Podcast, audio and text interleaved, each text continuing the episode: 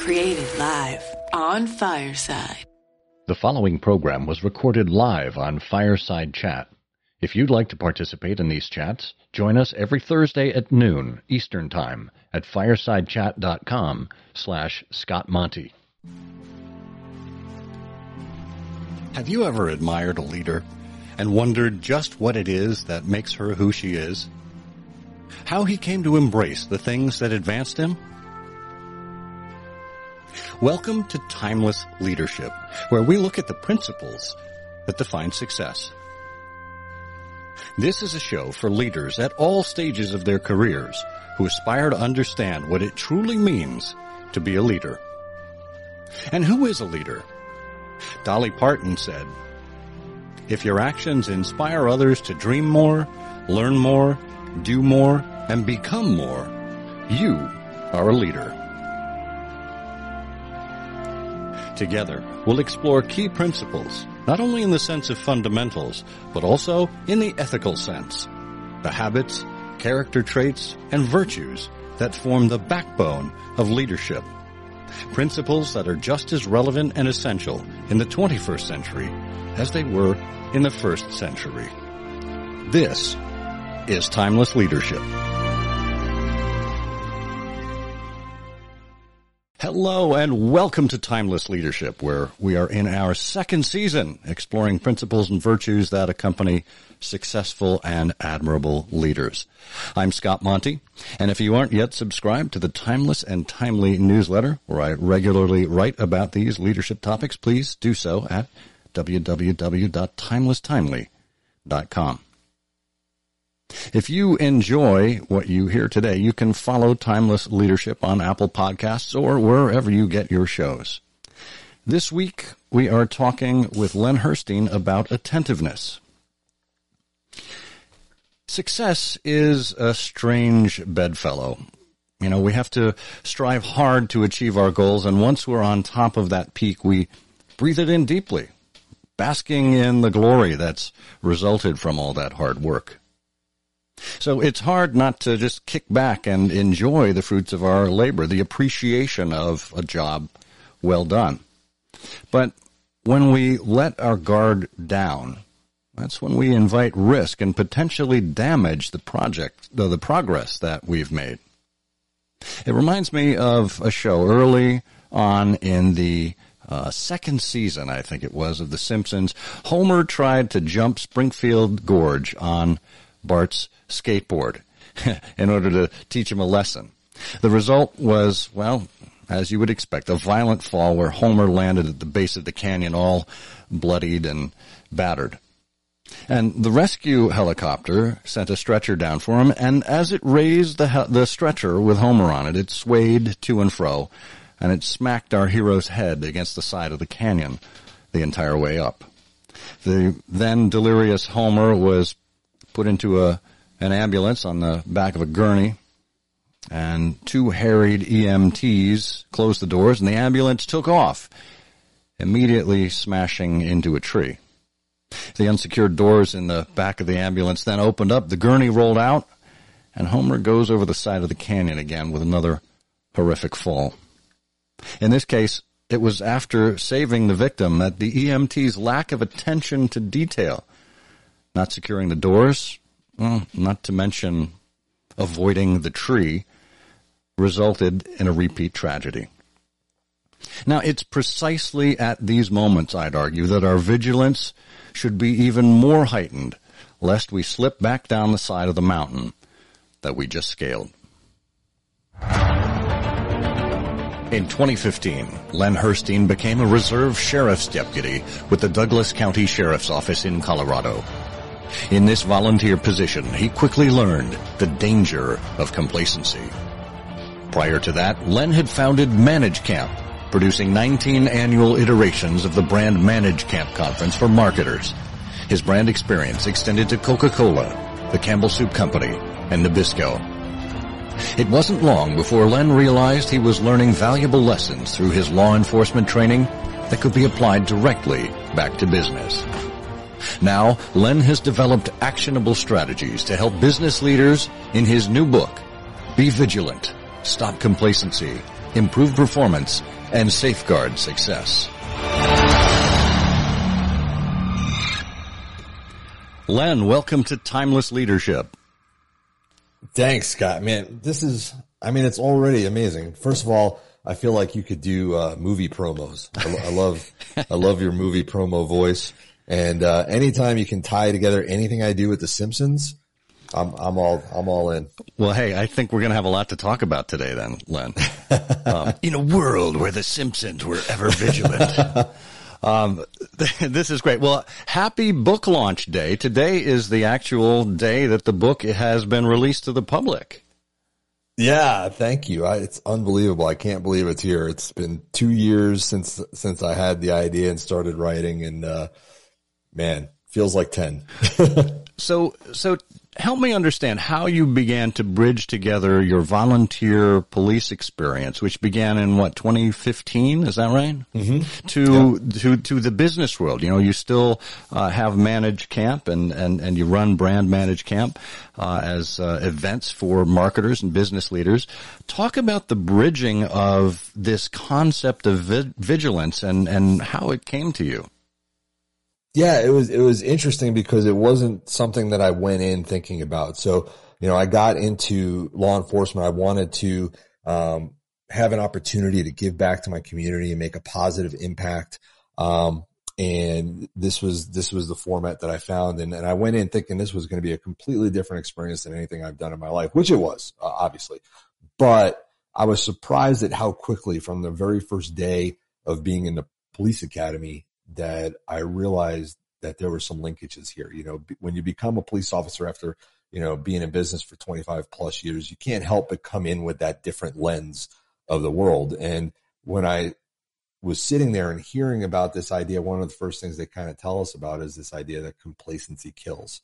And obviously, you know, that the meaning in that in law enforcement is, is, you know, immediate and understood. But I couldn't help but start thinking that complacency kills businesses, it kills brands, it kills organizations, and it kills personal relationships. And I became kind of obsessed with the concept in terms of understanding what complacency was and what we actually do in law enforcement to identify it and fight it on a daily basis with vigilance. And then, you know, and then I just, it, it just became clear to me that there were a lot of linkages back to business and life. And that's where the book came from. That's fantastic. So help me understand what is it about humans that makes us get complacent? Well, I mean, the first thing is that we are very quick to become overconfident and self-satisfied when we experience success. And so, you know, that's why one of the things that, that I talk to people about is this idea that, you know, success is actually um, ironically, the thing that sometimes makes us the most vulnerable. Hmm. And there's this idea that's called uh, survivorship bias, where you know you've seen the meme that says, you know, hey, I survived lead paint and spankings and riding in the back of a station wagon with no seatbelt, you know, and drinking from the hose. You know, click click like if you did too. Well, you know, the, reality is if you didn't, if you didn't survive that stuff, you can't click like. and so that's what survivorship bias is. Only the people that survived made it through. And if you attribute everything you did to that success, that will bias you and that will give you a false sense of security. And that, that's a human nature. And that's why complacency is always there. It's, it's, it's lurking in the background, waiting for those right conditions to pop up. Um, and and our job is to is to understand that and figure out how can we put it at bay. Yeah, and you actually mentioned, uh, you know, after you leave the, uh, the, the the sheriff's compound there in in Douglas County, there's a sign there to remind you about that every time you drive out. What, what's the sign say? Yeah, so the sign is um, from an organization called Below 100. The, the, idea is to try and keep law enforcement deaths below 100. Uh, we haven't done it in a really, really long time. Um, and certainly we're not doing it this year, but you know, it, it goes through uh, several things, wear your seatbelt, wear your vest, um, watch your speed, what's important now. And it ends with this, with this statement. And remember, complacency kills, right? Wow. And so it's one of those things that is driven into us every single day. And that's, that's, that's the, that's the, you know, the reality of complacency is that if you're not thinking about it, that's when it takes hold. Yeah. That's so true. And you know this this notion of survivorship bias. I mean, we see it expressed in all kinds of things. You mentioned that meme, uh, seatbelts. Uh, certainly are uh, a big one. You and I probably grew up in a generation that had to go from no seatbelts to seatbelts, probably even before we were drivers. Uh, yep. So it's become ingrained in what we do. And I think, quite frankly, we're seeing it now with the pandemic. People are downplaying uh, the deaths, even though there's been over 700,000 deaths now. They look at the rate of infection versus the rate of death, and they say, oh, 97%, 99%, whatever it is. Um, that's good enough for me, so I'm not going to protect myself anymore. I'm going to be complacent, basically. And they, and they wear it as a badge of honor. How do you, how do you begin to combat something like that where, uh, people prefer complacency to being aware and attentive and vigilant? Yeah, you know, I think I think there's a there's a delineation there that when when you're making that conscious decision as to how you're going to act, you've identified, you understand the potential threats, and you just interpret them differently. To me, that's a little different than you become so overconfident that you don't see the dangers, right? And so, you know, the, the issue that I see as it relates to pandemic and, and everything that's going on is, you know, and you'll, you'll see it is it's very easy to be vigilant when things are going wrong. You know, you don't, you know, to tie mm. it mm-hmm. back to business, you don't see a lot of, you know, bootstrapping startups maxing out their credit cards and working out of somebody's garage that are complacent, right? Um, it's when that success comes in. It's when we start experiencing that level of comfort that complacency. And it's and it's amazing how quick it comes about right? So we can you know as soon as we start seeing some level of success or start feeling like we have you know achieved something that that pushes us beyond uh you know reach of the of the virus of the pandemic we very quickly can get into a spot where we're overconfident and complacent and we ignore those threats. And so i do think that this is a great example of what's going on I'm not sure that the people who are consciously deciding, you know, which way they want to go, I don't know if I would put that in, in the world of complacency. That that's just them, you know, making different decisions. Yeah. Uh, very diplomatically put, Len. Congratulations.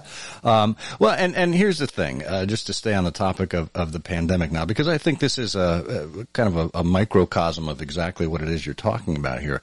Um, there are a number of uh, of, of contingencies uh, that we can take up against it. You know, certainly vaccination is one. Um, but there's there's masking, there's social distancing. I mean, we've seen them all. And I was just at a conference last week, first conference I've spoken at in over a year and a half. Wow! And we have a we have a seven year old at home. She is unable to be vaccinated. Um, so I was I was masked up as uh, frequently as I could be in that situation, and I was astounded at the rest of the crowd, there was not another single mask wearer in the entire crowd. And I thought, wow, we're letting our guard now, uh, our guard down now that we've been vaccinated, thinking that that is the ultimate protectant, when in fact there are layers of protection that we can take. There are lots of different uh, contingencies we can take to mitigate the spread of the virus. And this to me seems to be very similar in your line of police work and in lines of business of all the things that we can be thinking about that can mitigate um, failure or catastrophe. Yeah, I mean, you know, it's interesting because one of the things that I talk about in the book that's important, I think, to kind of make the distinction between is, you know, complacency, as as we've talked about, is this idea of of overconfidence and and self satisfaction and smugness that leads to an unawareness of danger, right? And sometimes people think that, you know, they, they get a little confused about what the opposite of complacency is. And they think that maybe the message is that the opposite of complacency is paranoia, is the fear of all the things that could be out there, right? But, but really the opposite of, of complacency is vigilance, which is the awareness. It's the difference between being fearful and aware. I think part of the problem that we've had with this pandemic and, and everything that's going on is just the confusion around what we should be afraid of and what we should be aware of. Mm. Right. And I think that leads to a breakdown in people's ability to, to process information in their appetite to process information. Right. And so a lot of the confusion, a lot of the, the, the lack of understanding as to, you know, what is it that we need to be afraid of versus what is it that we need to be aware of? And how do we plan? And you talked about contingency plans, you know, and, and scenario planning. How do we plan for those things that we need to be aware of? Mm. Um, the problem is that, you know, whenever we get into something where we're in the middle of a crisis, and one of the things I talk about in a book is the worst time to figure out what you're going to do in a crisis is when you're in the crisis, right? Because once you're, once you're in the crisis, if you haven't thought all this through, that's when panic ensues. And when panic ensues, that's when, you know, a lot of, that's when everything goes haywire, right? And I do think that's part of the problem we have is people have been, you know, overloaded with so much information and the ability to discern what is right and what is wrong and what is true and what is not has has really kind of crossed everybody's wires and, and and you know made people burn out. Yeah, and and I think we're beginning to feel some of that burnout uh, already, and and I I love that that delineation between.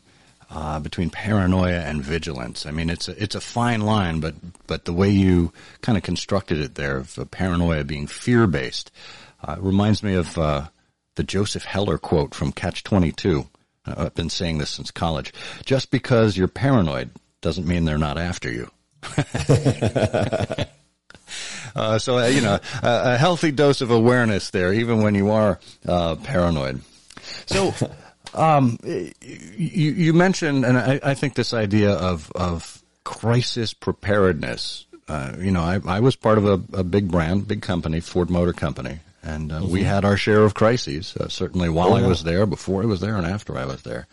Um, and and it really is all about preparedness. And and sometimes you just you never know what the next crisis is going to be. Uh, you know, if we knew what crisis is, crises were coming, uh, then they wouldn't be crises. You know, uh, they they seem to hit you from out of left field, and yet you still have to be prepared for them. Can you talk a little bit about how we can prepare for things even if we don't expect them? Yeah, absolutely. In fact, one of so Melissa Agnes wrote um, the uh, preface to to my book, and she actually runs something called the Crisis Management Institute, and they they they that's that's all they do is they help businesses and governments prepare for crisis in terms of how they're going to react. You know, and some of that is identifying what all the potential threats could be. And some of that is identifying how we're going to react to crises, to crises. I don't even know. You probably know the word. What's the better word? Crises, crises or crises? Yeah. crises. Okay. Um, that come up that we, that we didn't know about. Right. So it's, it's, it's as much about understanding how we're going to react and what our processes are for reacting as it is for identifying what they could all be because obviously we're never going to identify what they could all be, but we can identify a lot of them, right? And what happens a lot of time, especially in business, is that we get so focused on the threats that we're comfortable with that we forget about the others, right? I call it the roadrunner effect. You know, it's when Wiley Coyote gets so fixated on the roadrunner, but the roadrunner is never the thing that actually hurts him. right? That's true. It's we're, always we're doing a lot of cartoon culture in this episode. I love it. We got the Simpsons, we got we got the Roadrunner. Man, we we need something a little more up to date though. We got to get like a SpongeBob or something. um, but th- but that's that's the thing. You know, like we can get so fixated on what we think we know. You know, I, if you think back to the cola wars, right, and Pepsi and Coca Cola, so fixated on each other that you know they didn't maybe see energy drinks or Red Bull or you know water right? All those all those things that they then had to then acquire later, right? Um, they were so busy thinking that the whole the whole world was about Pepsi versus Coke that they lost sight of what what was going on around. That is um, that is so powerful, Len. I, I, you know these these threats that we see they they usually don't hit us head on, do they? No, they really don't. I mean, you know, who would have thought that the disruptor and, and the biggest threat in the solar energy industry, the people putting solar panels on roofs would be Elon Musk and t- Tesla. Yeah. Right. Yeah. But that's what happened. Right. And, and people didn't see it coming, but they could have, they could have. Right. And, and part of that is like I said, number one, having people and processes in place whose job it is to identify threats, whose job it is to have a 360 degree awareness, to look at, you know, current and future uh, potential competitors, to look at where threats could come from, from government, regulation, environment, uh, supply chain, like we're having right now. Yeah. All right. Um, you know, all these are things that we need to have someone who has eyes on these and, and, and starts to identify what we might do if, right? What if, right? It's very simple. And we do it in law enforcement all the time. We, you know, uh, you know, it's, we have a plan for a lot of different things. So when I walk into a, you know, I'm, I'm, a, I'm a kind of a pain to walk into a restaurant with my family doesn't like it anymore because, you know, I have specific places I'll sit, you know, and I, and I have to keep my eyes on things, but it's not because I'm paranoid. It's just, I like to have a view of where the threats could come from, especially since I police in an area where I live. Right. Um, and so, you know, it's important to not only have that view of where the threats can come from, but also have a plan for what you're going to do if they come about.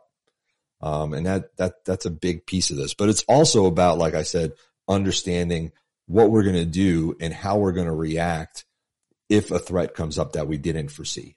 And that's just as important. That's great. Len, uh, you know, your, your background also includes some work with uh, Andersen, which then went on to become Accenture. Mm-hmm. I would imagine you probably learned SWOT analysis there, S-W-O-T, where you're talking about strengths, weaknesses, opportunities, and threats. And you mentioned assigning someone on your team to be responsible for uh, threat analysis, threat awareness. What if you're a small business owner and you don't have the breadth of staff to handle that thing? How should you go about thinking about uh, threats and, and heightening your your vigilance? Yeah, I mean, I think you know it's interesting because what always kind of fascinated about, fascinated me about the SWOT analysis is how much time we would spend on part of it, and then we would just kind of it seemed like a lot of times we would just flip around to opposites. Like we'd come up with our strengths and the opposites of our strengths were our weaknesses, right? and we'd come up with our opportunities and the opposite of our opportunities were our threats. And, you know, it seemed like, uh, you know, a lot of times an exercise that we were kind of sleepwalking our way through. Um, what's important is to really, you know, so say you don't have, so say you're a small business, right? And you don't have, you know, people to do that, but you have yourself, right? And, you know, it, you have to put time in your calendar because the, the thing about complacency is that again, it sneaks up on you, right? It, it, it's one of those things where, you know, it's a difficult book to sell to people sometimes because, you know, nobody walks around thinking they're complacent because if they did, they wouldn't be complacent. That's the definition of the whole thing, right? So, you know, it's important to identify the fact that complacency is something that exists and that especially from a threat awareness standpoint, I have to put time on my calendar, whether it's daily, weekly, monthly, to reevaluate, to question. One of the things that I talk about in the book is this idea of briefing and debriefing and making sure that we're debriefing even successful uh, things that happen to us. But the key point there is to question everything, even when everything goes right, right? And so we have to question our assumptions. And, you know, it used to be that we would plan yearly. We would do yearly plans. Well, the world moves way too fast for that anymore. You know, we have to be questioning our assumptions. Doesn't mean we have to be replanning, but we at least have to have something that makes us question our assumptions at a more regular interval. Mm-hmm. And I think, you know, if you're a small business owner and you're on your own, putting that time in your calendar, putting that hour or two every week to say, let me look for new threats. Let me actively look. What is going on out in my industry in you know in adjacent industries in you know the environment again geography you know geographical stuff governmental stuff?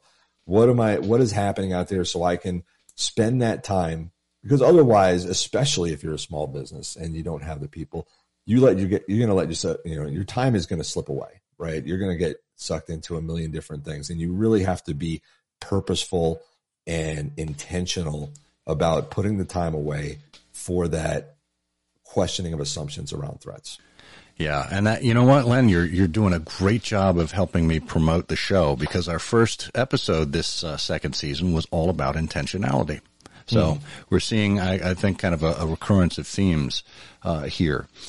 And to me, this this idea of reflection, or meditation or spending quiet time. It's so important because we are constantly being interrupted. We are pulled in so many directions, so many notifications on our phones. It seems like in, in one way or another, we're almost running from ourselves, keeping ourselves busy, uh, scrolling through with our, our thumbs, doom scrolling, as it were, or just zipping from one thing to the next. And I would imagine that when when we think about debriefing and when we're remembering, which I know is another key component uh, in the book, it can be hard. It's almost like post traumatic stress disorder when we go through an analysis of why we failed or what happened. It can be traumatic, and and it's human nature to want to avoid that kind of thing. And what I hear you saying is it's even more important to drill down and understand that to be able to kind of leapfrog ahead and avoid it happening again. Yeah. And I would even argue that it's even more important to do it when things go right, when you have success. Mm. Um, if you, you know, when I talk to people in business and I ask them, do you do debriefs right now? Do you, do you debrief things that happen in your organization? And inevitably the answer will be yes, but right. The answer is yes, we debrief. And when I dig deeper, what we find is that they debrief when things go wrong, right? Something goes wrong and it, it becomes an, an exercise in under trying to figure out what went wrong. And a lot of times in assigning blame, whose fault was it? Right? Why did this go wrong? Yeah. How do we make sure it doesn't go wrong? the problem is because it's uncomfortable and because we don't love debriefing and because we don't love doing it, right? When things go right, when we have a success, we don't normally think about going through that process. Mm. And here's here's the problem, right? The problem is that we can have successes that could have been more successful, right? We can have successes in which we had many failures, but the end result was success. We can have successes that were purely by luck or because someone else on on an on a on a competitor's team messed up, right? So, you know, what I tell people is you want to be Tom Brady, right? You want to be the guy who at the end of the game, no matter what, is going back and looking at that tape, looking for what can we do differently? What, what went right? What went right, but went right by accident? What went, what went right, but could have gone better? And what did we actually do wrong that kind of got hidden by the fact that the end result was right? Right. Mm. And so you know, that process to me is where we, we fight complacency because it's, it's easy to do it when things go wrong. It's very obvious. Um, but we don't often do it when we have positive results. Yeah. And I'm, I'm curious, as a Denver Broncos fan, are you allowed to quote Tom Brady? You know, I was going to throw in Peyton Manning there, but like since Peyton Manning, we haven't had a we haven't had a quarterback that lasted more than like eight minutes. So That's all right. That's all right. Um, and I, I, I, love that, that quote, and I put it there uh, up on the um, on the marquee. Uh, Vigilance is questioning everything, even when everything goes right. It's such a powerful reminder. Can you can you talk a little bit about the role of storytelling and how we tell each other stories, and and how that pertains to uh, this notion of vigilance? Well, I mean, I, I think part of the purpose of stories in life and, and in history, right? So, I mean, nobody knows stories more than you. Uh, and, and that, uh, it's always so interesting talking to you and, you know, just uh, pulling, being able to pull stories from all different eras and all different times and, and all different types of literature. But I mean, a lot of times the purpose of stories is to help us remember, right? The purpose of stories is to help us remember and to help us learn.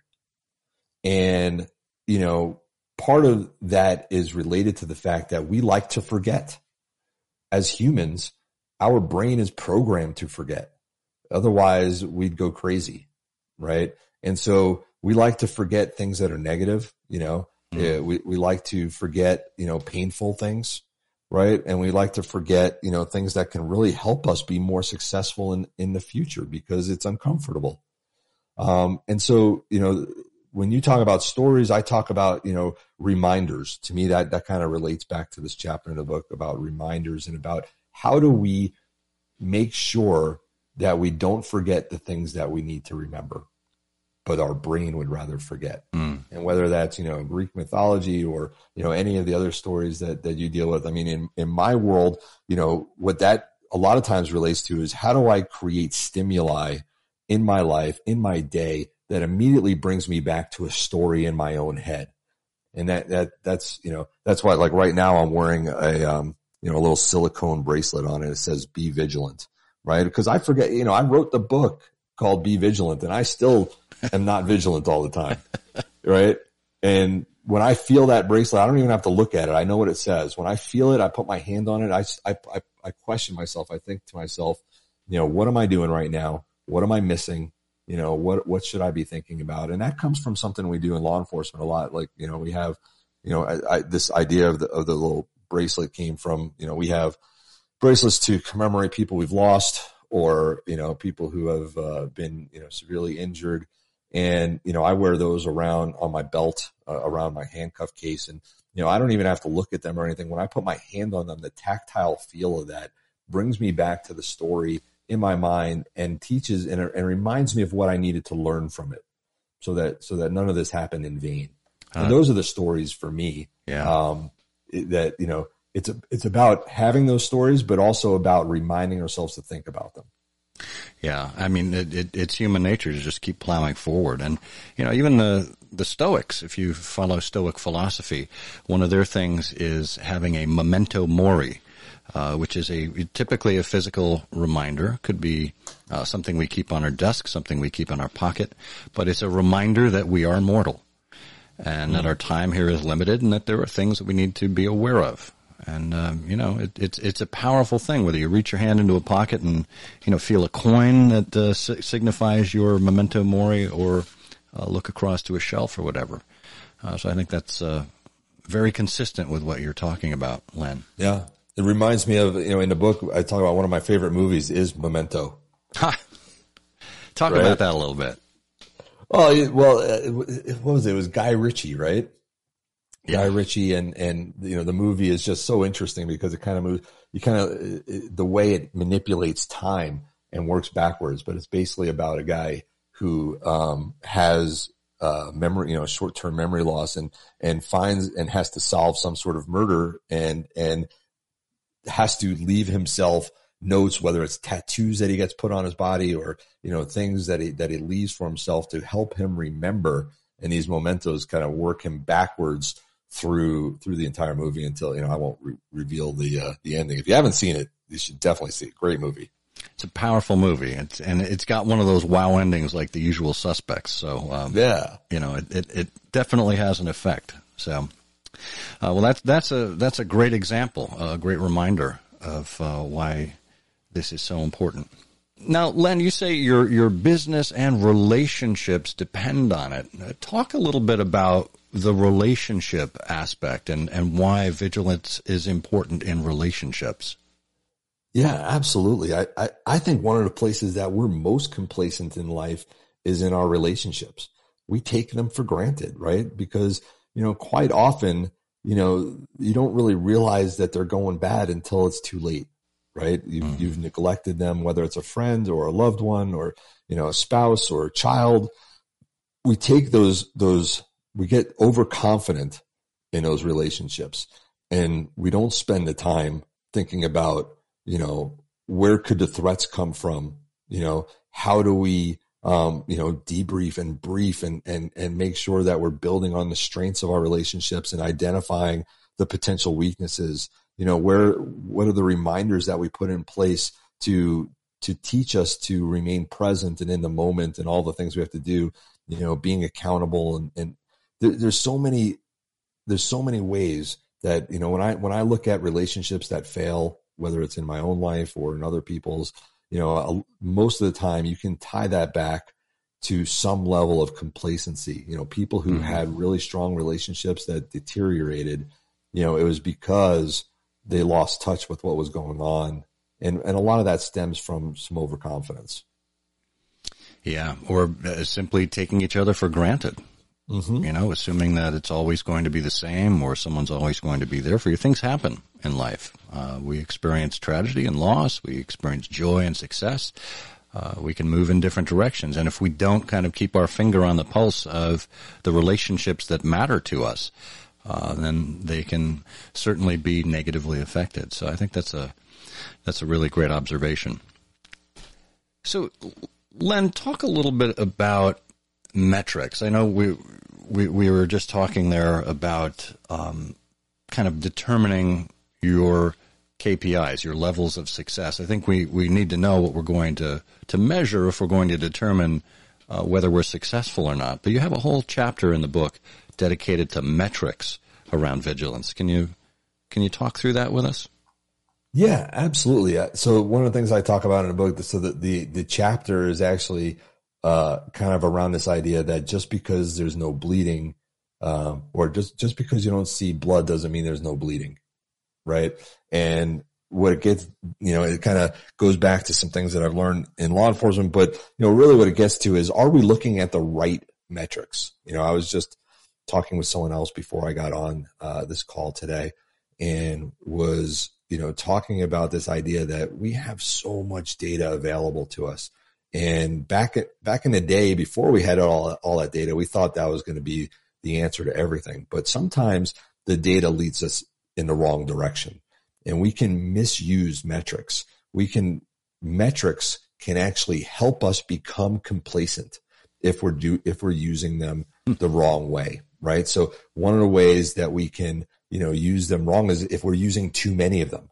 Sometimes we, um, you know, use way more metrics than are helpful in allowing us to make the right decisions. In, in the book, I kind of relive uh, the story told by Malcolm Gladwell in Blink about uh, the Chicago ER, where they were having a hard time correctly um, identifying people who were coming in with heart attacks. And the problem was they were looking at all the wrong things. And what they found out is that if they focused on, I believe it was four metrics, four metrics that had nothing to do with what the person looked like, the, the color of their skin, their age, um, you know, how overweight or underweight they were, had nothing to do with any of that. It was four specific metrics. They immediately became um, significantly better able to identify people who were actually coming in with heart heart attack. Whereas before they would look at the person, they would say, okay, well, this person's elderly and they're overweight and they're a smoker and all these things. And so, you know, I don't really know, but they're probably having a heart attack. All those extra metrics led them down the wrong path. So that's one way that we misuse metrics that can mm. help us become complacent. The other thing that we do a lot of times is we use the wrong metrics. And, you know, uh, another author, Eric Ries, he talks about this idea of vanity metrics, metrics that are set up to make us feel good right? Like clicks or, um, you know, opens or things, you know, like things that don't necessarily translate back to engagement or, you know, our end goal, which is making a sale or whatever we're trying to accomplish. Right. And so a lot of times we can get distracted by vanity metrics um, that allow us to become overconfident when they're not really relating back to to what we want to do. And then a, a, third way that we can that metrics can really get in the way of what we're doing is when the metrics incentivize us to do the wrong thing. You know, I tell the story. Uh, you know, I know you love stories, and you probably know the Cobra effect story, maybe in in colonial India, where um, they were trying to fix a cobra problem. They had a lot of cobras, and so they put a bounty out on cobras well, what happened was the enterprising people of colonial India um, started breeding cobras so that they could then kill them and get the bounty. And then when they finally figured that out and they and they ended the bounty, they were left with infinitely more cobras than they had before they started. That's a great story, great example. Um, we don't sometimes we don't think through the full impact of what our uh, what our incentive process is. Yeah, and it's interesting because I, you know a lot of times people will say, "Well, those are unintended consequences," and in, in my mind, there's no such thing as unintended consequences. There's just consequences that weren't considered, hmm. unanticipated, maybe. Yeah, yeah, maybe. Well, you know, this is uh, kind of reminiscent of my early days at Ford when Alan Mulally got there a couple of years before I did. He he instituted a process every Thursday called the Business Plan Review or BPR And what it was designed to do was to create uh, accountability within the organization because b- before that, people were kind of blaming each other and uh, just kind of going along. Um, so every executive had to show up and report out on his or her uh, division and exactly where they were with regard to the plan. Uh, red, yellow, or green, whether they were off plan, moderate, or uh, succeeding. And and what that did is it created a moment every Thursday of complete transparency across the entire Ford Motor Company globally. So in in three hours, you knew exactly where the company was heading and what what it needed to focus on in order to improve. And and look, you've got people in those meetings who are talking about threats, who are talking about uh, competitive interests, et cetera. So it really became a crystallizing process. And in your own uh, book here, you talk about accountability and transparency, and I was really astounded to see that. Can, you talk a little bit about why accountability and transparency are um, important with respect to the concept of vigilance? Yeah, absolutely. I, you know, I, I talk a lot about that and I think it's important. It's really important, you know, obviously in the era, in the era we are and the relationship that the public has with law enforcement right now. Um, you know, it's become even more clear, right? In terms of, you know, the value of accountability and transparency. And, and for me, I call it the ATV model. Accountability plus transparency equals vigilance. So vigilance comes from the combination of those two things. And so first you have to have accountability. You have to publicly identify what you're going to stand for and how you're going to measure that.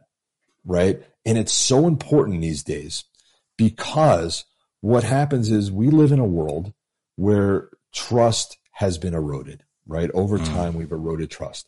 And what that results in is what I call it is it, it, what I talk about is I say, we, we now live in a world where we don't have the benefit of the doubt. You know, back in the day, when something went wrong, we didn't immediately assume the worst about people or organizations. Hmm. We gave people the benefit of the doubt. But that's kind of gone these days because of that lack of trust. The immediate assumption when something happens, especially if there's no information out there, if there's an information gap, people will immediately fill that in with the most negative potential answer they can find, right? It's just human nature now. And so part of combating that is holding yourself accountable, right? Is putting out what you're going to measure yourself by. But then the second piece of that is being transparent about those measurements, of being transparent about how you are um, progressing along with the things that you are holding yourself accountable for and providing that information. The combat, the combination of those two things does, does, does a few different things. Number one is it helps build that trust so that perhaps you can earn some of that benefit of the doubt so that people don't always assume that you're out there doing the worst possible thing you could be doing. It also, by putting that out there, forces you to be more vigilant, forces you to be more in the moment, understanding what's going on, paying attention to the potential threats that are out there because you know that you will be held accountable and that you will have to provide that transparency. So just just putting the process in place makes you more vigilant and then that vigilance creates a much more positive environment and a much more positive relationship, you know, with your constituents. I love that. And, and, you know, this, this concept that, um, when there's an information gap, we automatically assume the worst. I mean, that's, you see that in so many instances uh, across businesses, across relationships, and uh, we could, we could help ourselves a little bit if, if we're not going to, uh, hew to the accountability and transparency that you talk about. Well, at least know that most people are not evil. Uh, most people's hearts are in the right place. Sometimes it's hard to remind ourselves of that every day, but that could be a, uh, a really good start. So, yeah. well, and, it, and it's something that has been, you know, really prevalent in the world of law enforcement, right? Mm. I mean, there is no quicker way to to have the assumption of guilt from the law enforcement side in terms of how people view them than to not have a body camera, than to not have captured footage of what went wrong. Because the assumption at this point, unfortunately, because of the erosion of trust, is that whatever happened, if it wasn't captured on video, was probably malevolent. Mm. Yeah, and uh, look, we uh, until the advent of body cameras and other uh, security cameras and whatnot, the average citizen really didn't understand what police officers went through. I mean, I'm I'm sure you saw both sides of it once you became uh, a volunteer uh, sheriff's deputy. Uh, some of your assumptions were probably completely blown out of the water. Yeah. Oh, yeah. I mean, you know, once once you're on this inside of anything, of course, you see you see the realities better. I mean, you know, the, the, good thing for me is I never I never policed in a world without body cameras. So my department has been using body cameras since very very early on, and I love them. I absolutely love them. I uh, I think they're great. Um, but you know, like you said, there there are things that that you know you can never know about any profession uh, until you're inside. So Len, as we wrap up here, what's the single most powerful piece of advice you can give to people with regard to staying aware of their attentiveness and being vigilant in what they do? So, I mean, the first step is is is just being aware, right? So, the, the, making yourself constantly understand the awareness of the potential vulnerabilities that come with complacency, and that just that awareness, just that paying attention to it, immediately makes you more vigilant. But for me, you know, if I had to tell people one thing about what I'm trying to accomplish with the book and what the what what this can do for you, it's this idea that the end goal is not success. The end goal is keeping that success. And so that's what this is all about. You know, this is most relevant for people who have experienced some level of success in their lives or in their business. And this is about how do we make sure that that success doesn't make us vulnerable? How do we make sure that we have a plan of vigilance? And the book has 10 specific vigilance strategies that you can use right away to help you identify complacency and put it at bay with vigilance so that you can protect that success you've worked so hard to attain. Such a powerful reminder. Success is not the goal. Keeping it is. Len Herstein, author of Be Vigilant Strategies to Stop Complacency, Improve Performance, and Safeguard Success. Your business and relationships depend on it. Where can people find out more about your book and you? So if you just go to lenherstein.com, L-E-N-H-E-R-S-T-E-I-N dot com, or bevigilantbook.com, you can get all the information and all the links are there. You can buy it today on Amazon uh, or Barnes and Noble or Apple Books or wherever you buy uh, your books, you can most likely get it. Um, and then I would also encourage people to reach out and connect with me on LinkedIn. It's just Len Herstein. If you just search for Len Herstein on LinkedIn, reach out, connect with me. And I love hearing the stories. I mean, I, I just took notes on, on your story about, um, what you guys did at Ford with the business plan review. And I just love to hear about, you know, people's stories about where they think they're complacent in their own lives and their own business and what they're doing about it. And, um, I, I, you know, please connect with me. I'd love it. That's fantastic. Lots to think about, no doubt. Well, Len, thank you so much for being with us. Thanks for having me, Scott. It's always awesome talking to you. You're one of my favorite people, and uh, I appreciate you having me on the show. All right. Successful leaders know that success is not survival and that threats always loom. Only by being aware, attentive, and vigilant in moments of calm, as well as in moments of crisis, will leaders be ready for what awaits. Thank you for joining us and for being an advocate for timeless and principled leadership, whenever and wherever you find it. I'm Scott Monty. Until next time, may you dream more, learn more, do more, and become more, for you are a leader.